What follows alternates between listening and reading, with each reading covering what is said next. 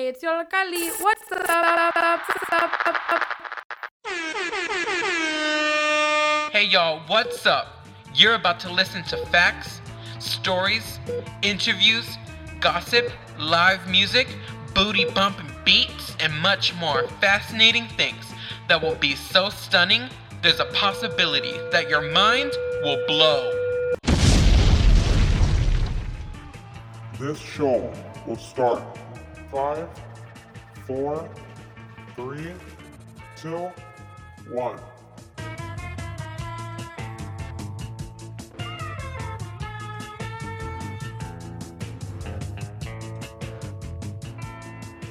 This Pop Up Youth Radio was recorded on September 14, 2019 at Creative Chicago located in Venue 610. Creative Chicago is a multi-dimensional and multidisciplinary look at creativity in the city in partnership with the Chicago Humanities Festival. Hi, what's up? I am Nine. And I am Melissa. And this is Pop Up Youth Radio broadcasting live from the Chicago Humanities Festival Creative Chicago revisits art in the city at venue 610. And, you know, we're going to be broadcasting live through Lumpen Radio 105.5 FM to our Chicagoland area and to the rest of the world through lumpenradio.com. In today's show, we will talk to various creative individuals who are a part of creating and participating in this event. To explore uh, with a new mayor in place and new ideas circulating about how to develop and sustain the arts, Chicago Humanities Festival will relaunch Creative Chicago, picking up on its key question What does Chicago need? Through a set of conversation and exercises designed to elicit ideas in how our cities, artists, cultural institutions, and artistic legacies collections can play a role in developing empathy, friendship, and connections across the city. Specifically, our conversations are going to be about race, segregation, equality, activism, and how to like better improve Chicago as a whole. And there, there are many great things happening at this event today. So I'm excited to meet with some of these creative individuals and talk to them about their projects and their evolution. Um, and first off, we actually have our first guest with us, um, Kenyatta. Can you introduce yourself, please? Absolutely. Uh, so my name is Kenyatta Forbes. I'm the creator of a playing card game called Trading races. The game was designed to highlight or bring or unearth really conversations about race, specifically blackness, and kind of. Um, I don't want to say force, but an invi- it's an invitation for players to really unpack uh, their constructs around what blackness really is. How did you develop the idea to to approach this game in that angle? I've always kind of tackled race as a a construct uh, within my artistic practice. So I went to school at UIC and I was heavily engaged as a mostly as a video and performance artist. But the gamification aspect came um, as a result of spending 10 years teaching for Chicago Public Schools, and so I used games a lot with my students to help them to learn. Awesome. So you taught at CPS schools. What what else is your profession? What do you dedicate yourself to? Oh my lord, I'm self-admittedly uh, I, I, do way too much. So um, I'm also a fiber artist uh, on top of the video and kind of performance stuff. So I have the card game. I'm also very heavily uh, involved in educational technology. So I do some consulting with Google as well. Oh, that's awesome. So can you tell us a little bit more in detail how the game, what it looks like, what can we expect um, for those who are listening? Um, you can definitely expect to be uncomfortable, but in the best possible way. I feel like um, uncomfortable conversations are really the uh, learning edge of being pushed to the next level of understanding. The game is really actually simple to play. So every player puts down um, a card, and you debate or have a conversation around whose card is the blackest. And so, um, for instance, if maybe you had uh, Kanye West uh, versus Justin Timberlake, who would you determine to be the blackest in that kind of matchup? So there's really no right or wrong answer. It's it's all about just unpacking what that means. Um, like what are what are some ways do you think people could benefit with this game? Ooh, that's a great question. So I've seen this game played mostly in two spaces. So there's like the social gameplay where it's just really funny and hilarious to play, but uh, it works so well in educational spaces because it um, simultaneously teaches Black history. There are a lot of figures in the in the card game that uh, folks are just not familiar with, and so it's it's great because it becomes cross generational. So, um, you know, our older generation or our elders may not know some of these contemporary fig- figures, but they're forced to kind of understand who this person is and what they're doing now. So it impacts in that way, and then also It's really uh, a social commentary on where we are in terms of like appropriation, racism, those kind of things. Can you explain to me a little bit, you know, how the game revolves around the concept of like deciding what is more black than another person or Mhm. another character. Mhm. Can you talk to me about that like concept of like deciding what is like blackness? Yeah, as as a black woman, it's something I think I actually struggle with on a daily basis, and it's a concept that's so so malleable. You think of like a polarizing figure like Rachel Dolezal, and what her assessment is of blackness and how she identifies, and then how we identify her. So there's so many layers to what being black is. There's your own, you know, then there's society, and then there's actually the physical space that you um, engage in, right? So the game forces kind of players to unpack all of those levels and stop and really think. So we make these kind of split decisions, but we don't really stop and say, why do I think that? Where is this coming from? And when you have to do almost this apples to apples comparison, it really highlights the differences there. For sure. One thing I remember from a video that I saw of you on Three Arts, I think on YouTube, I remember you discussing how you grew up in a predominantly like white neighborhood or area, and you often felt like you were too black for that specific area and then too white for other people like black people and i kind of like related to that a little bit because like being mexican american like when you're born here and you have relatives who are mexican like you go to mexico and they don't think you're mexican enough and then when you're here you're like not Mexican. You're not American enough. Yeah. Yeah. Yeah. i don't know if i explained that well no, but that's perfect. yeah basically i could relate to that on on an, a different angle as being hispanic so Yeah. that was that was really interesting to me how like to come off from that idea that i understood it too and then like see the game and yeah that was that's beautiful Yeah, it, it's um, it's it's an interest. It's interesting how that identity really plays out in so many spaces. Like within a community, there are also layers to unpack there too. And so, being a black woman, being black American, growing up in like I like you said, a predominantly white space until I was about twelve, definitely had an impact on how I saw my identity and the way that I was able to engage in that space or outside of that space too. So it really kind of like the game also kind of brings that and unearths that too of like what does it mean to be black, but also validating one's own blackness in the same breath. So i have a question so as a cps teacher how do you implement these beliefs in the classroom Or like identity wise, how do you support your students with that? I want to highlight that I'm a former CPS, Former, okay, CPS teacher. yeah. But I would say that when I was teaching, I think the biggest piece of providing that uh, to students is one, providing the space, but also understanding and empathy, and that there isn't one cookie cutter version of anything. And we are actually like designed to be individuals and to we need, we need to flourish in that.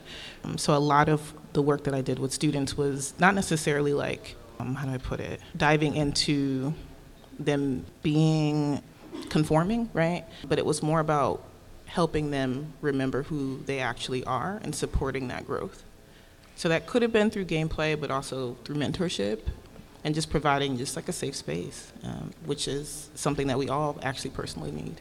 I also think like the idea of a game captures like people's interest more and it makes them more interactive of what like that certain subject is. Yeah, So yeah, I think that's really cool. yeah. Yeah, I think that's um, a really important um, concept to keep in an educational institution. Like, remind yourself of who you are. I feel like often I went to various um, schools growing up, and like I felt like when I was in a certain space, I, I had to like kind of put away some of my cultural identity to fit in and to feel like I I can relate to other people and like just coming back to the neighborhood that I really grew up in like I'm like man like I really wish I would have like embraced that a lot more growing up and I never really had anybody to tell me you should embrace that you know? And like it, that's why I think like this is very important as well. Awesome. And yeah I like your your quote that you said on your video as well supporting a genuine opportunity to get it wrong but a space then to learn how to get it right. Yeah, yeah. I mean, t- to me, it's a constant iteration on growth, right? Everything uh, changes at any any point in time. Like our language has changed. Um, the fact that you know 20 years ago we wouldn't have been calling out necessarily like white privilege in the way that we're doing it now. So spaces change as we grow and evolve and um, have more understanding of the dynamics or power power dynamics dynamics really. So um, yeah, it, absolutely. And what what is your intake on spaces like Chicago Humanities Festival? I'm super excited. Um, so I'm really grateful and um, honestly honored to be a part of it. And it's such important work to highlight all the amazing things that are happening in Chicago. Um, when I think about my experience, you know, coming here, I was born here, but I left, but came back when I was 12. But the city has given me so much um, creatively. Um, the communities here have supported me. So it just feels like an honor to be able to partner with an organization that has the same values as well. That's amazing. Are you excited to see someone else's um, panel or Absolutely. breakout session? I mean, all of them, all of them, of course. But I will definitely shout out Folded Map because I have nothing but love for Tonika, um, and we've gotten to work together before. So all of the programming that I've seen Chicago Humanities put on has been phenomenal. So I can't say, yeah, I'm excited for it all. Awesome. Is there anything else you would like to share in respect of your project? Yeah, um, I just would like to share that I'm uh, curating and hosting a f- completely free game summit in um, partnership with um, Arts and Public Life and Weston Game Lab on uh, September 28th.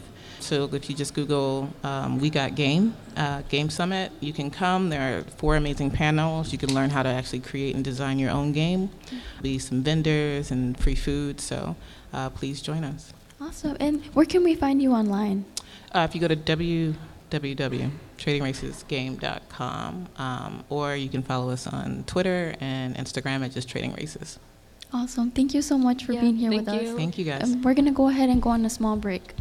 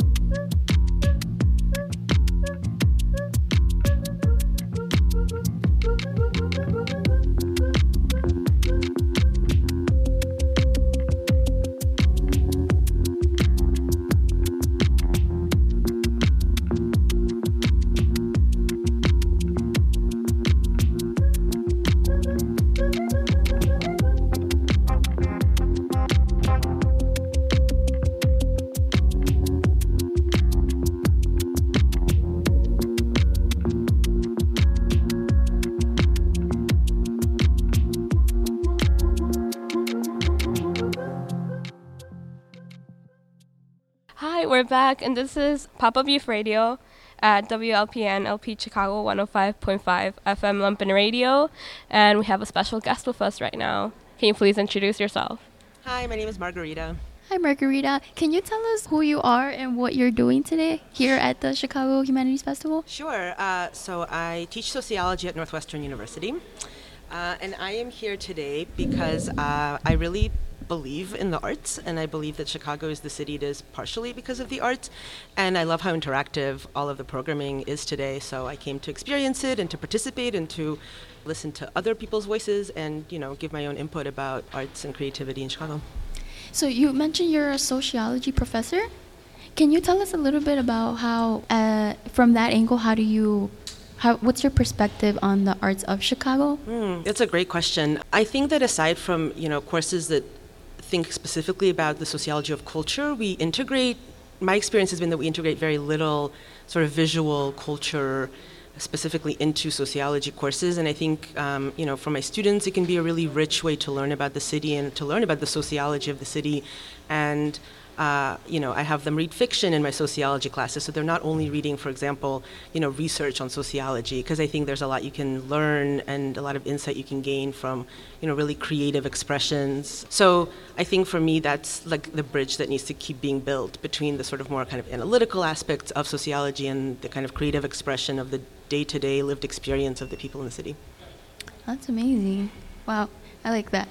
Um, yeah, so can you tell us about a specific um, panel or breakout session that you're interested to see today? Mm, absolutely. Um, I mean, I'm really excited to see how what happens with the folded map project, for example, then translates into more concrete policies. You know, once we get all those voices on the map, and it's an amazing visual representation of sort of the richness of Chicago, uh, and then to have the conversation of, okay, here's what we've all decided the city needs. You know, how do we actually make this happen? And I think the trading race card game is going to be really fun and exciting. Um, I've never played it, um, so I'm looking forward to uh, experiencing it. That's awesome. Like, what do you think is important to support like artists here, and how to like better improve Chicago as a whole? Mm, that's a really great question, and I think a tough one. I mean, I would say that you know you need funding you always need funding so i, I want to like always encourage our governments to fund the arts and fund the humanities um, and fund creatives but i think chicago is like really vibrant in this sense and I think creating spaces where artists can do their work and show their work. I think, you know, encouraging people to go to these things, you know, to really attend and to show up, I think is huge. Um, and, you know, always like respect the work, honor the work, pay for the work, you know, like we should really encourage like financial support of artists because it's really important. Yeah. And like bringing these artists, like how, as a sociology mm. professor, like how do you see supporting artists like would change? This environment? Mm. Wow, that's a, yeah, that's another uh, excellent um, but hard question.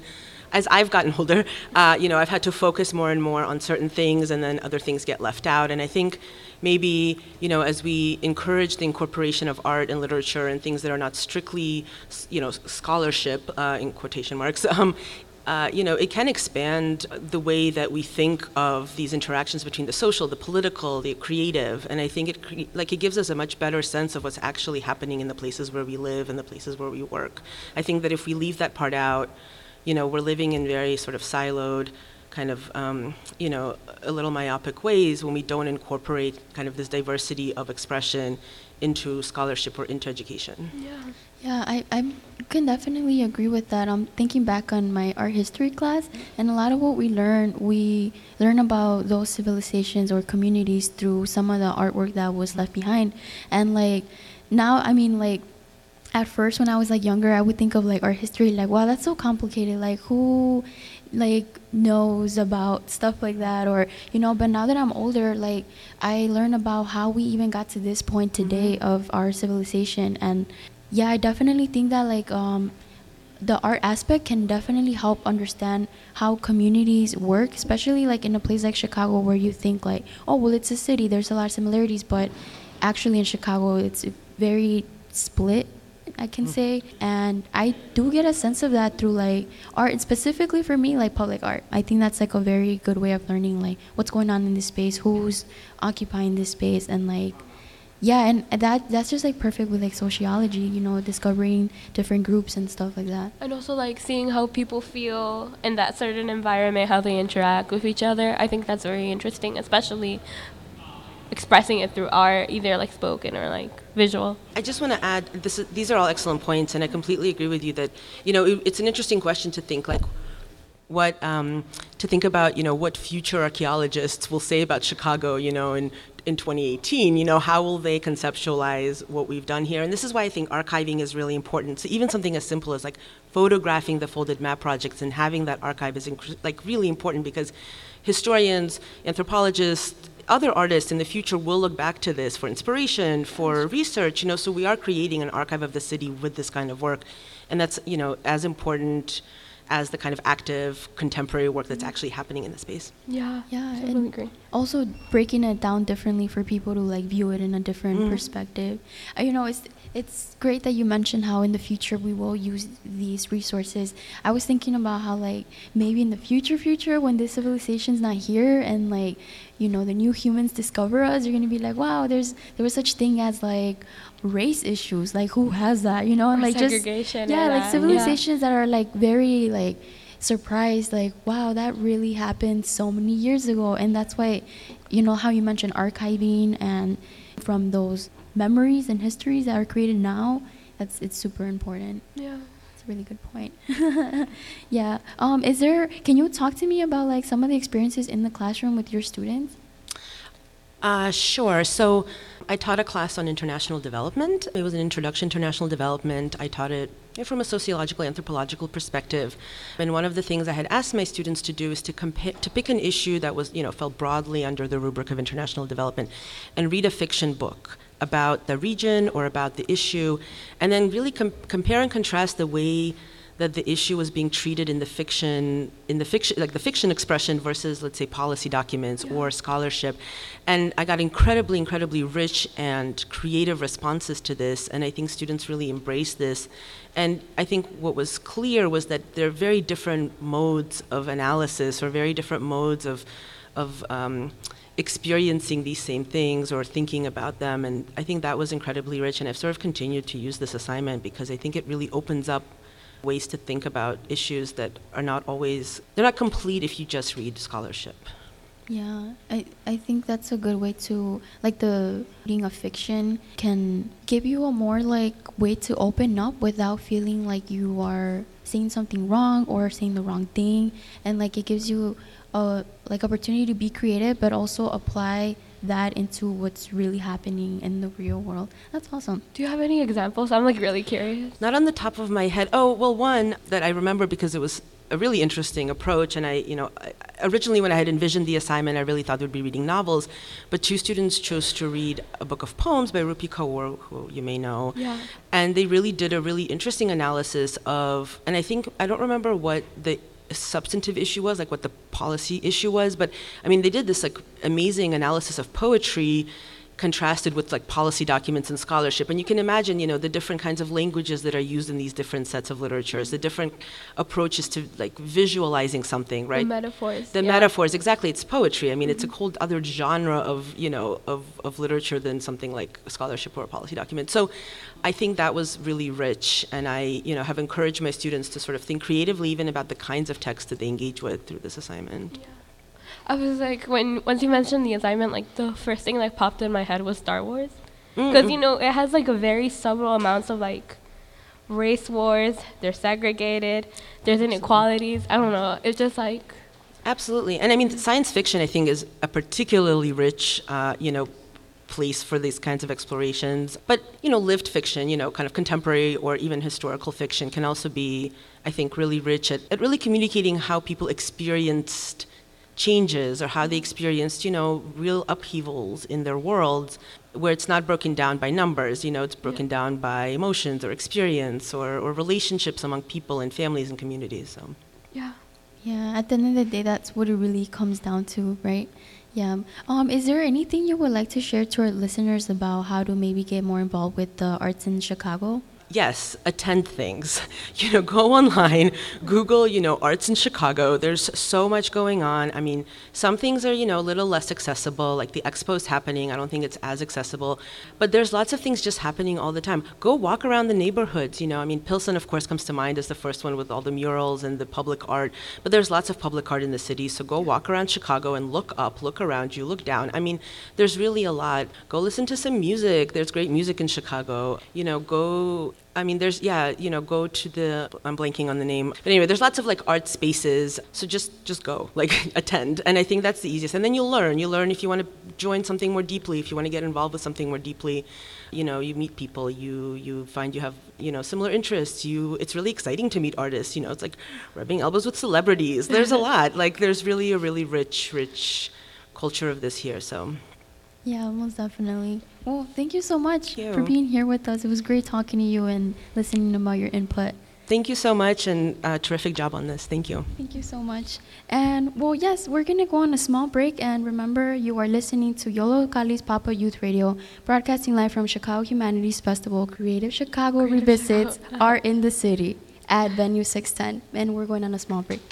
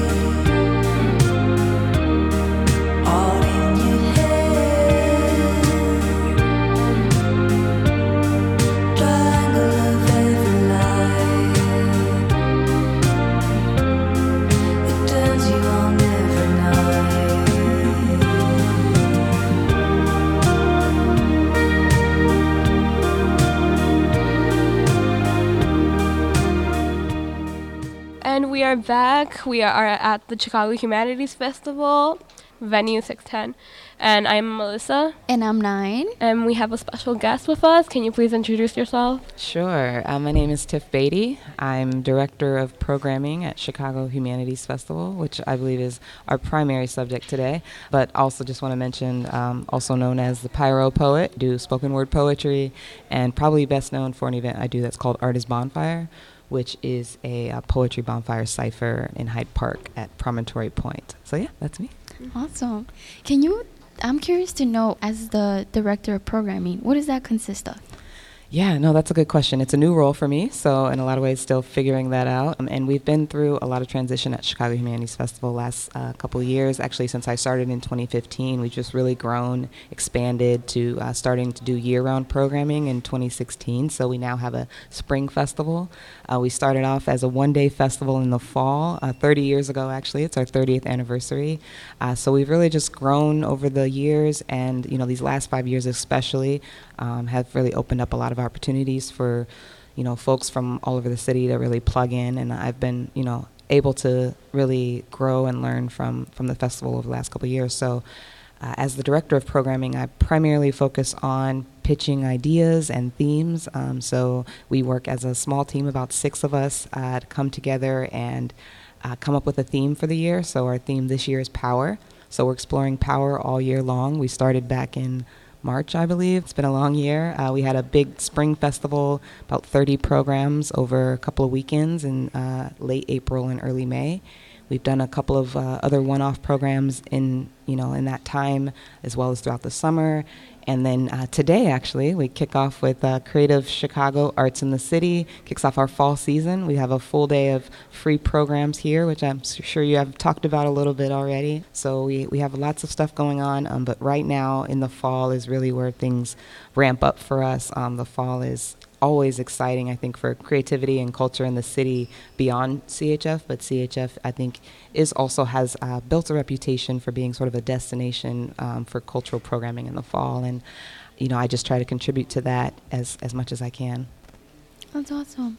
So backtracking on the idea of power, how did you all decided that that's what we want to talk about? Yeah, no, that's a really great conversation. We always have a, a bunch of brainstorming conversation. This is actually a topic that has come up in the past. If you can imagine, as we come up with themes, you know, power is something that we're always dealing with in every theme. Um, it's as we've discovered, it's sort of a part of everything we do.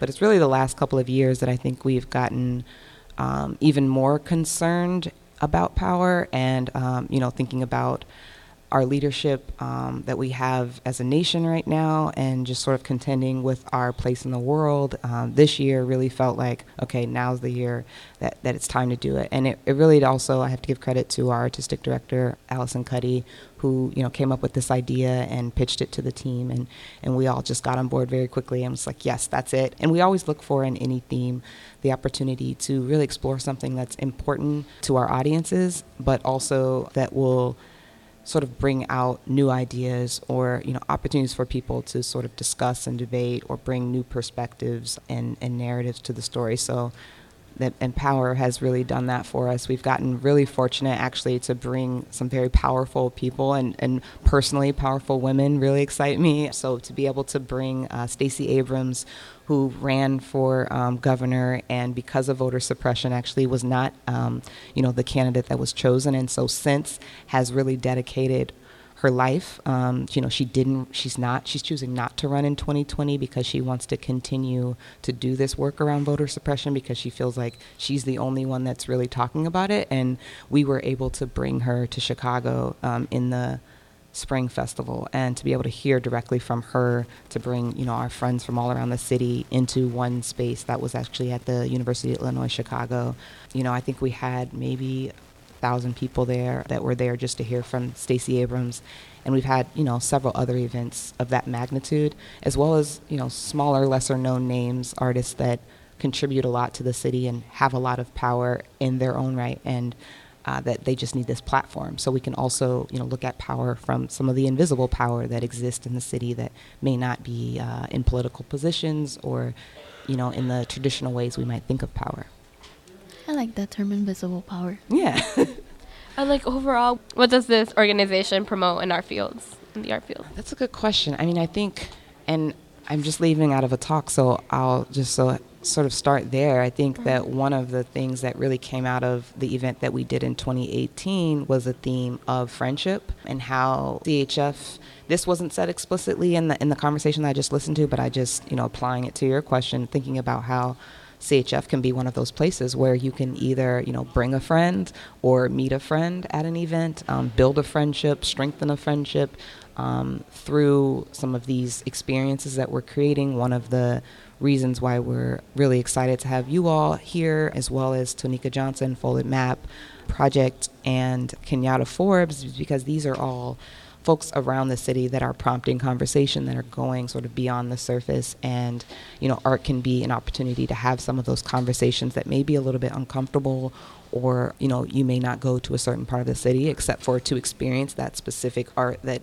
can only take place in that specific place and so it, it drives you or compels you to go beyond your comfort zones. And as we know you know chicago's very segregated. There are people who specifically i think traveling to certain parts of the city on the south and west sides if you don't live there you just don't go there. And there aren't a lot of there's not a lot of publicity around the destinations in, in some parts of the city. And so programming in neighborhoods uh, like bronzeville and south shore that invites people into these spaces both from the local communities but also from other communities and so i think that's one of the things that you know we sort of promote as a part of our programming um, is bringing people together going beyond their comfort zones It's awesome. Going back a little bit to the theme of power, in your perspective, how does power tie into the arts of Chicago and basically the arts movement happening now?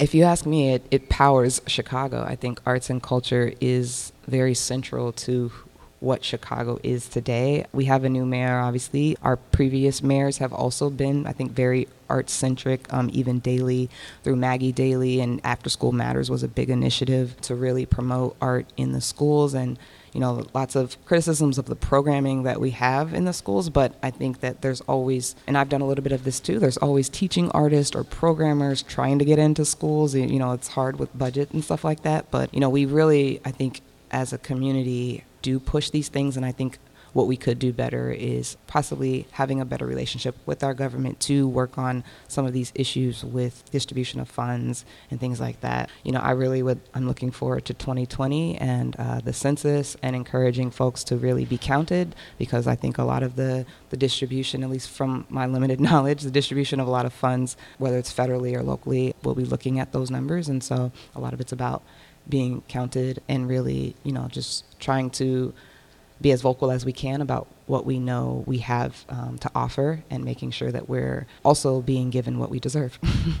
Most definitely. I was just previously mentioning how I definitely feel like art has given me a sense of identity. Just growing up in like my community, I never really growing up thought of like who put this artwork there and now that I'm older, I think like I'm grateful that they did because I was able to keep that in my mind and question it and want to learn more about it and even you know, bring it up to other friends or people who are not thinking about it, you know. Mhm. So I think yeah, this festival is amazing, Yeah. especially like focusing on the arts. Thank you. Yeah.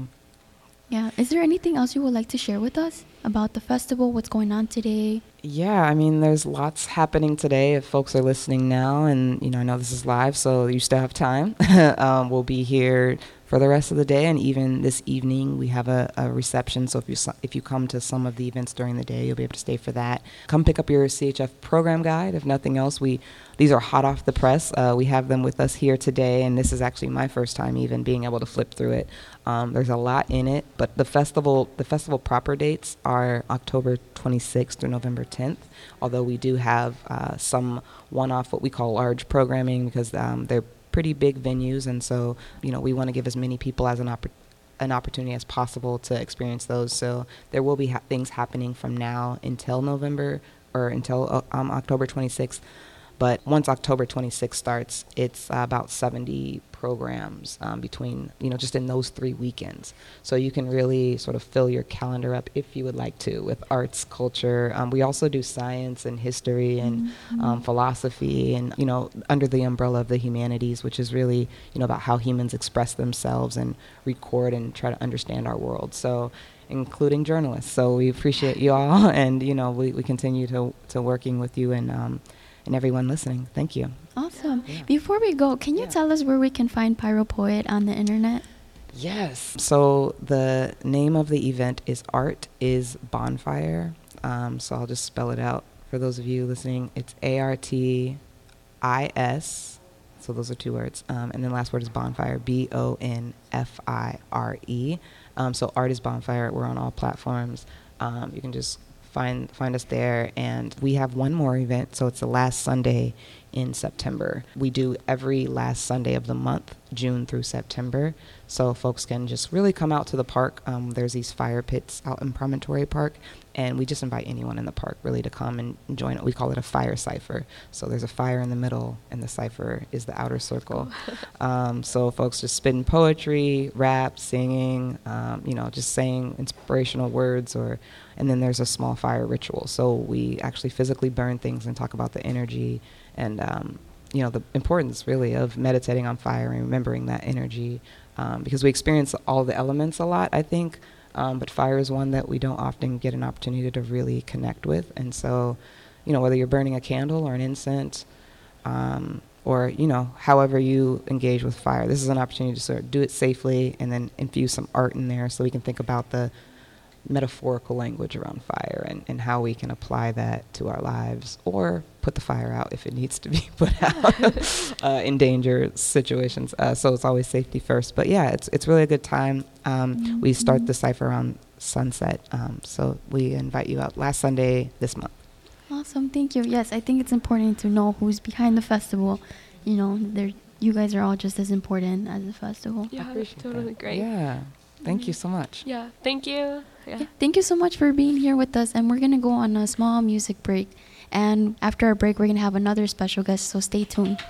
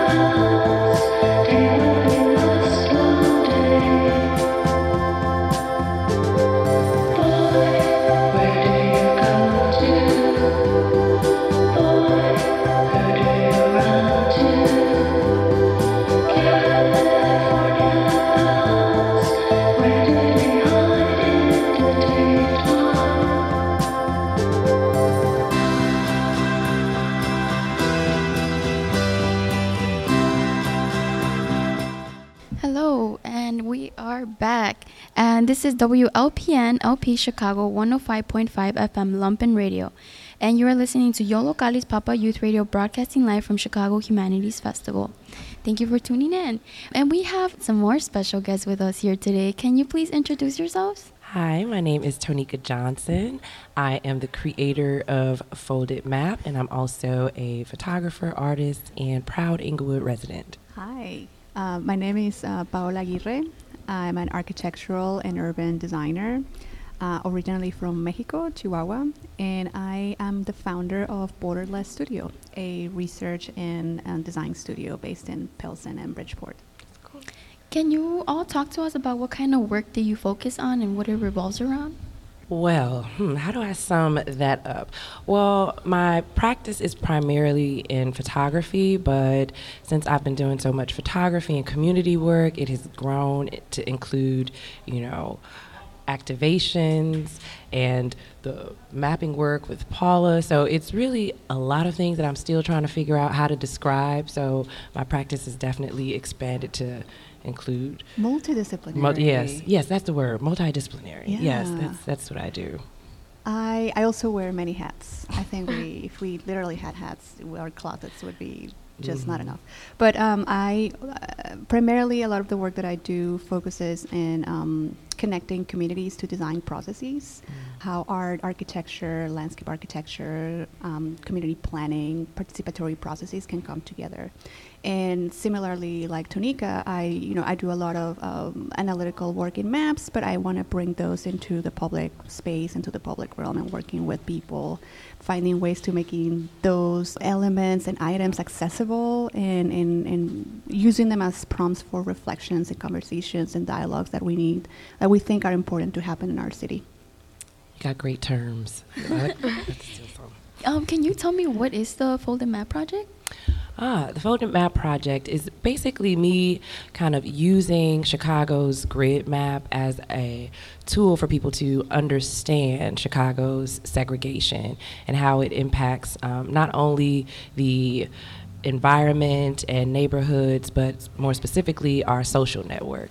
And so not only did I photograph addresses that were similar, but I also had people who lived on those same streets but in different neighborhoods meet each other to have a conversation about their lived experience and recorded those conversations.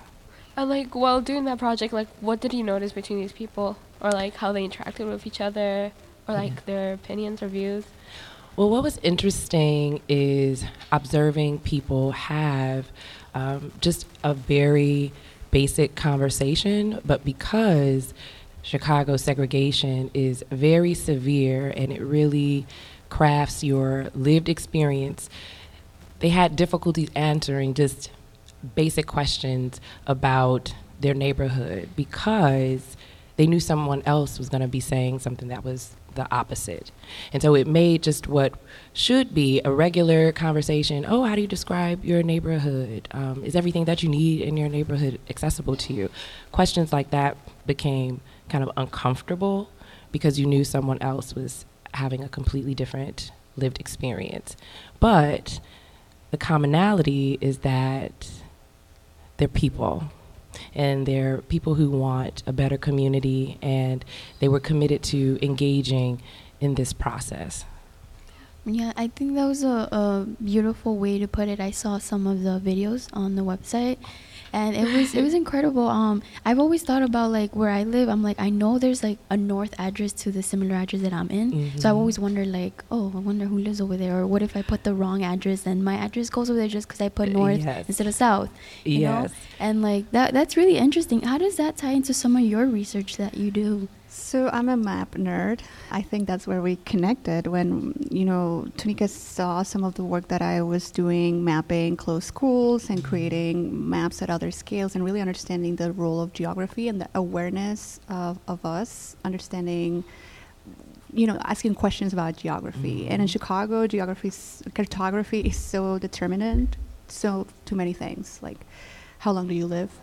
The quality of education that you get, the access of, of employment, the quality of your built environment, and and once we get awareness of that, I think there there's a it's an important collective kind of reflection that leads into.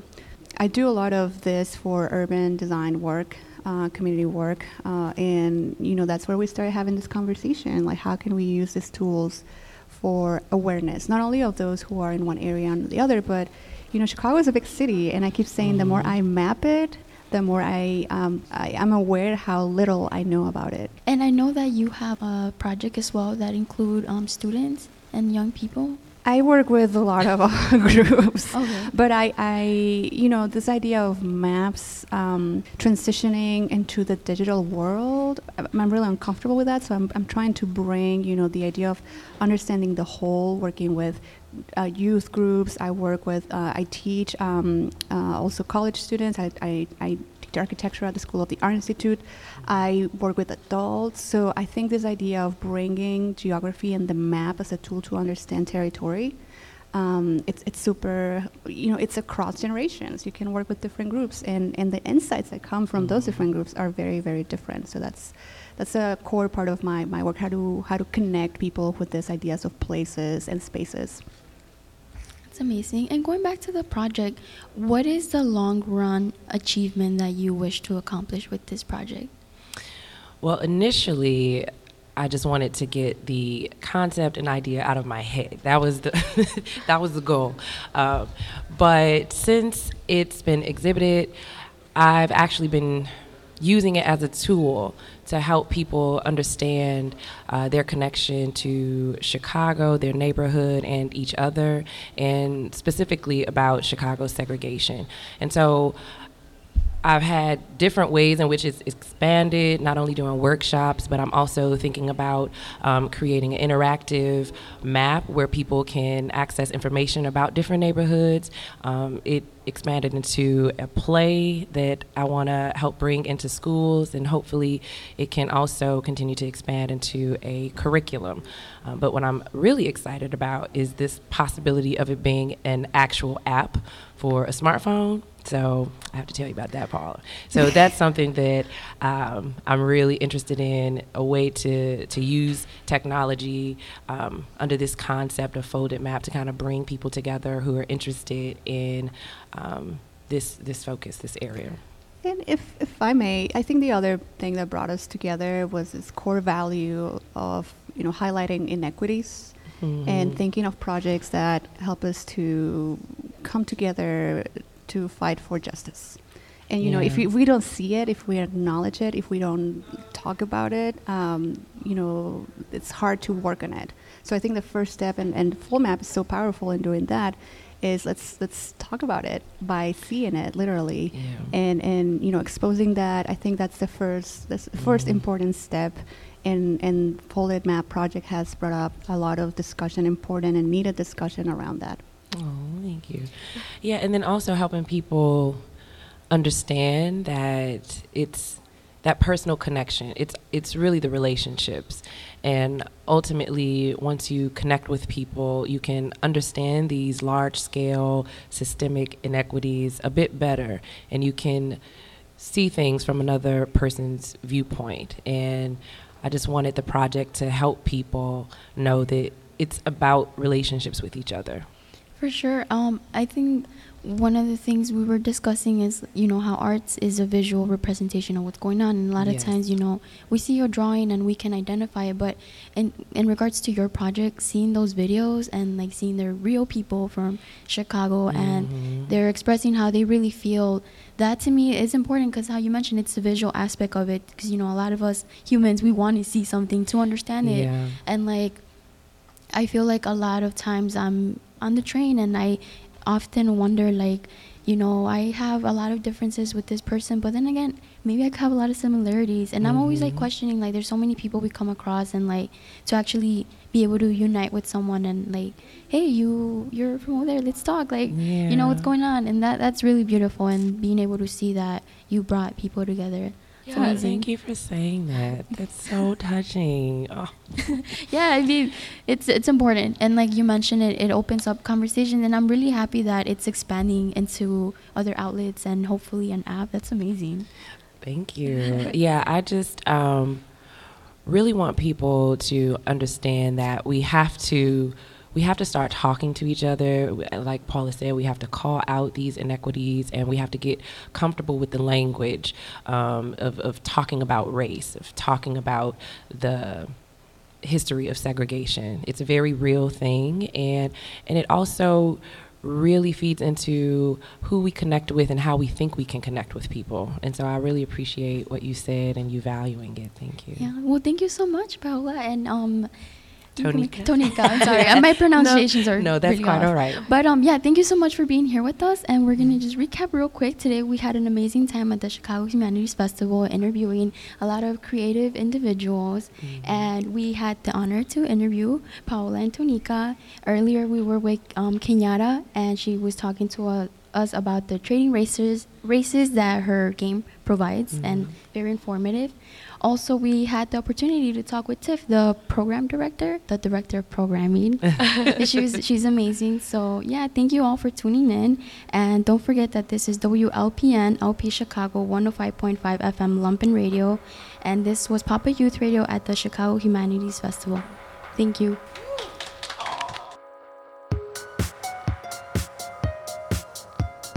This pop up youth radio show was recorded live from the Chicago Humanities Festival Creative Chicago Revisit.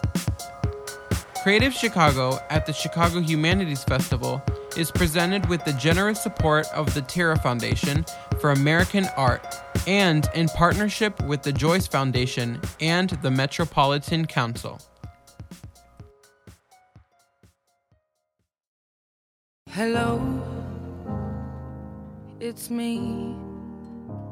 I haven't heard from you in a while. I hope it's because you're listening and enjoying our amazing, outstanding, terrific, wonderful, inspiring, delightful, funny, breathtaking, amazing, astonishing, highly amazing production.